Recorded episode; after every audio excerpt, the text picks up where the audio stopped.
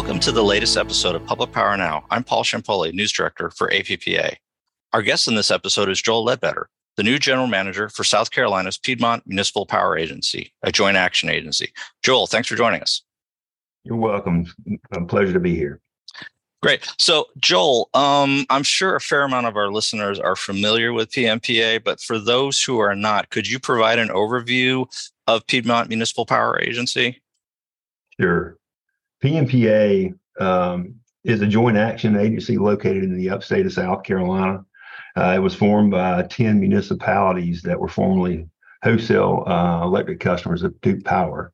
It was created by the Act of the South Carolina General Assembly in 1978, PMPA incorporated in 1979, and it was created to purchase an interest in the Catawba Nuclear Power Station, which Duke was constructing at the time during the 70s and early 80s.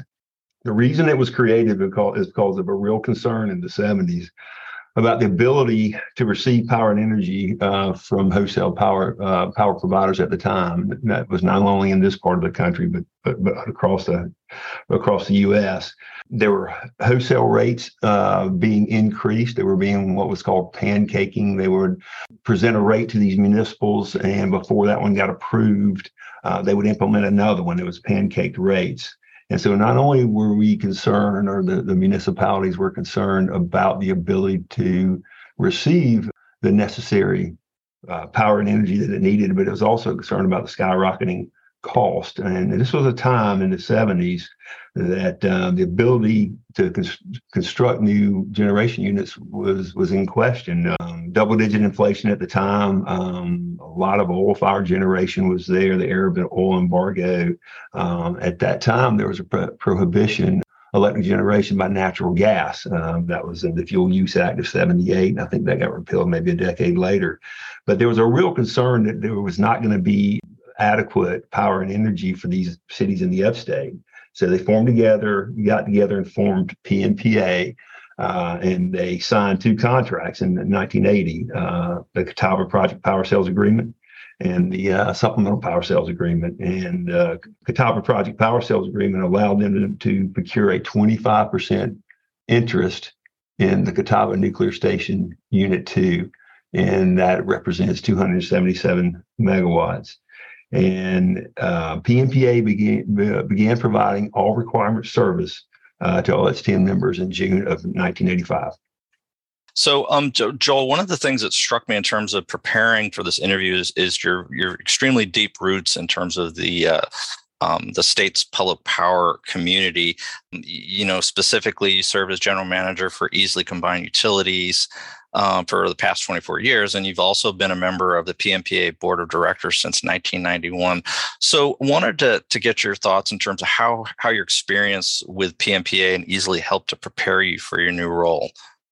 Yeah, I started my career right out of college in the public power world. I spent my first 5 years in the transmission area of Santee Cooper before I got into the local municipal world.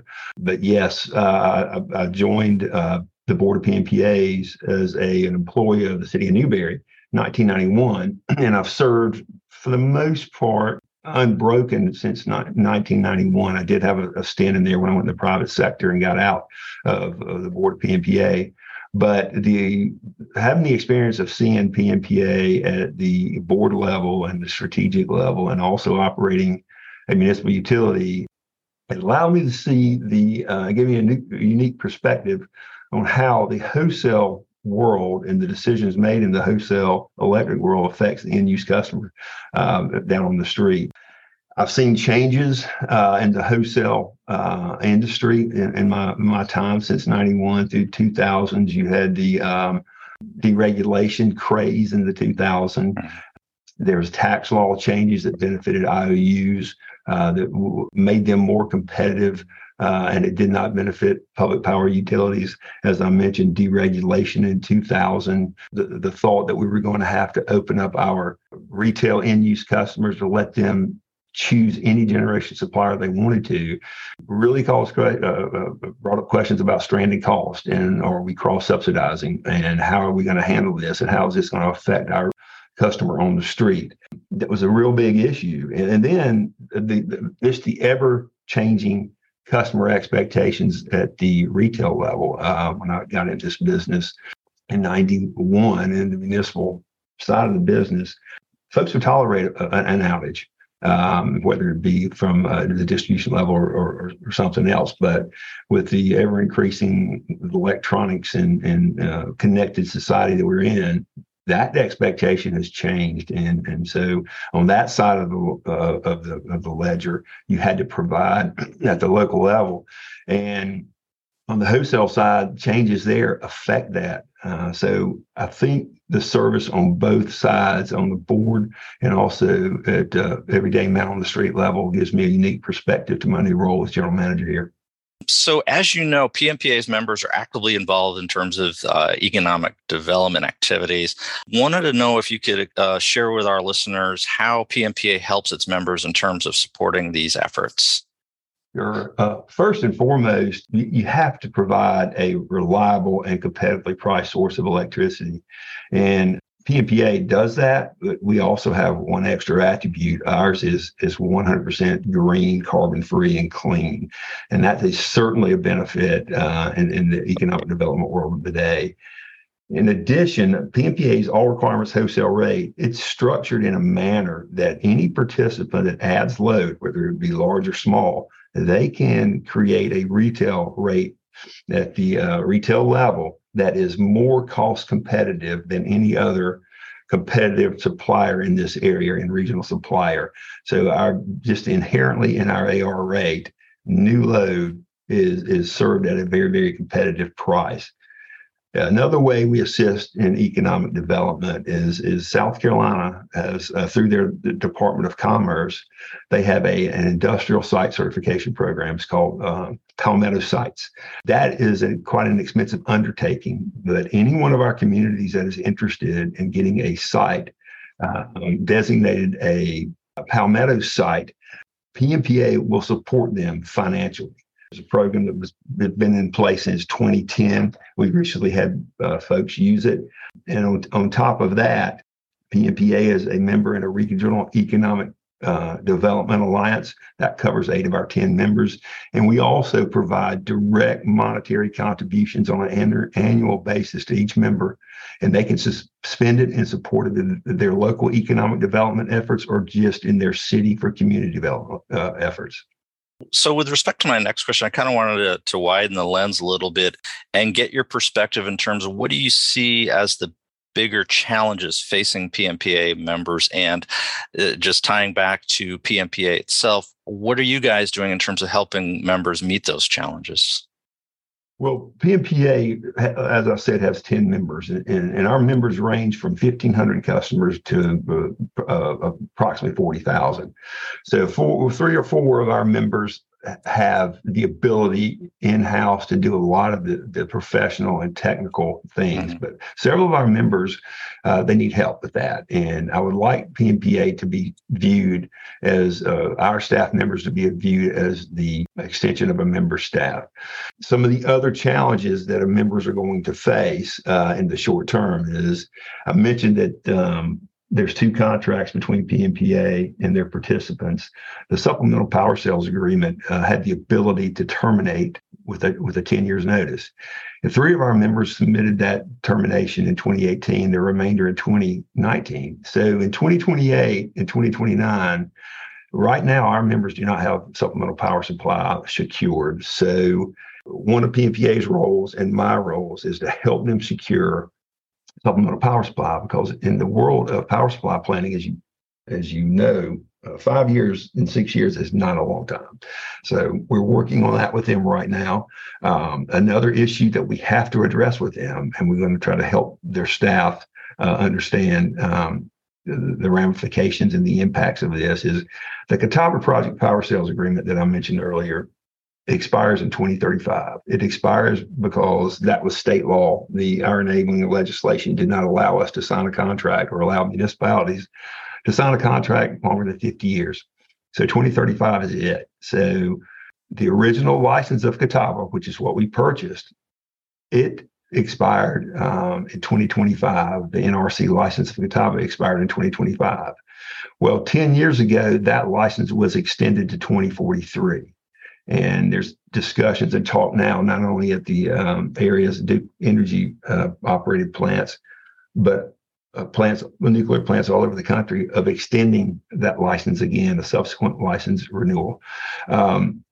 So the plant that PMPA owns is going to operate to 2043, but our contracts expire in 2035. So we have to deal with that. We have to execute an extended agreement or a new agreement. So that is work that is ongoing and beginning right now. That's a challenge that our members face, and PMPA is uniquely situated to help them solve that problem, or at least extend the contract and enjoy the benefits of the ownership. And also another challenge that we need to help the members face is that I don't think it's unique to joint action agencies across the country. There's been a dispute among the members about the allocation of fixed costs. It's been going on for 4 years now. A solution to that must be found. And once we solve that problem and get over that hurdle, PMPA is going to be providing all the services a joint action agency should be to its members.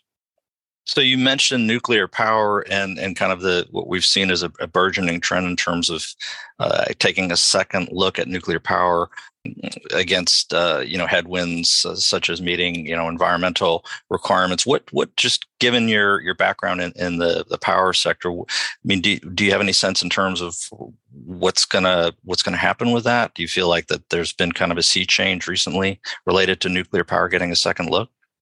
Without a doubt, not only existing plants that were built in the 70s and 80s, and as I mentioned, the subsequent license renewal.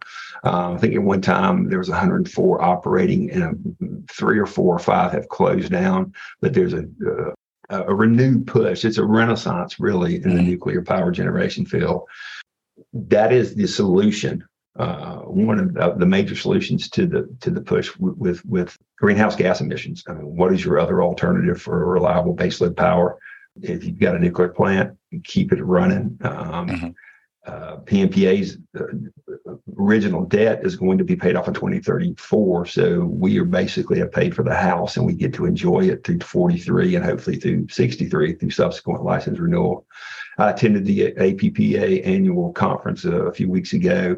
They had a class seminar on municipals and nuclear power, and it was standing room only, and the 50-minute class, I think, was like an hour and a half. So yes, there is a huge interest in it. Of course, most of the new technology, or the interest, is in small modular reactors.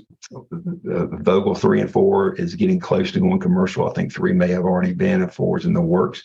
And I know some of our member public power utilities are a part of that.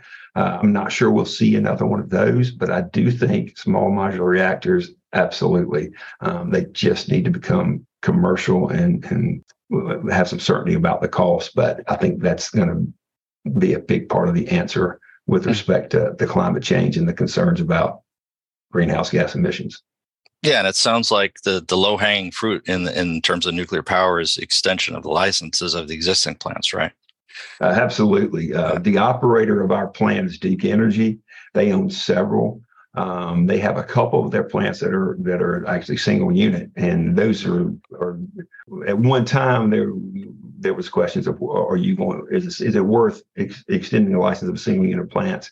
I think that question has been answered, and every one of the plants are looking to be extended at some point. And I think every other utility is looking at the same thing. We're very, very fortunate in the Southeast. We do not have a organized regional transmission market. And so we can recover our cost. I know some folks that operate nuclear plants in organized markets are having an issue with that. And I think Congress has passed a law that helps some of these folks out. But yeah, I think nuclear is the answer. And low-hanging fruit, it's extending. I mean, if you look at a nuclear plant, as long as the concrete and rebar hold out, I mean, the plant really has every major piece of equipment, for the most part, changed out, or it can be changed out. And it's a continuous process. So we're not starting with the plant that was built in 85, and everything's a continuous update. So it's a matter of just keeping that going. And I think everybody is behind that. Certainly PMPA is an advocate.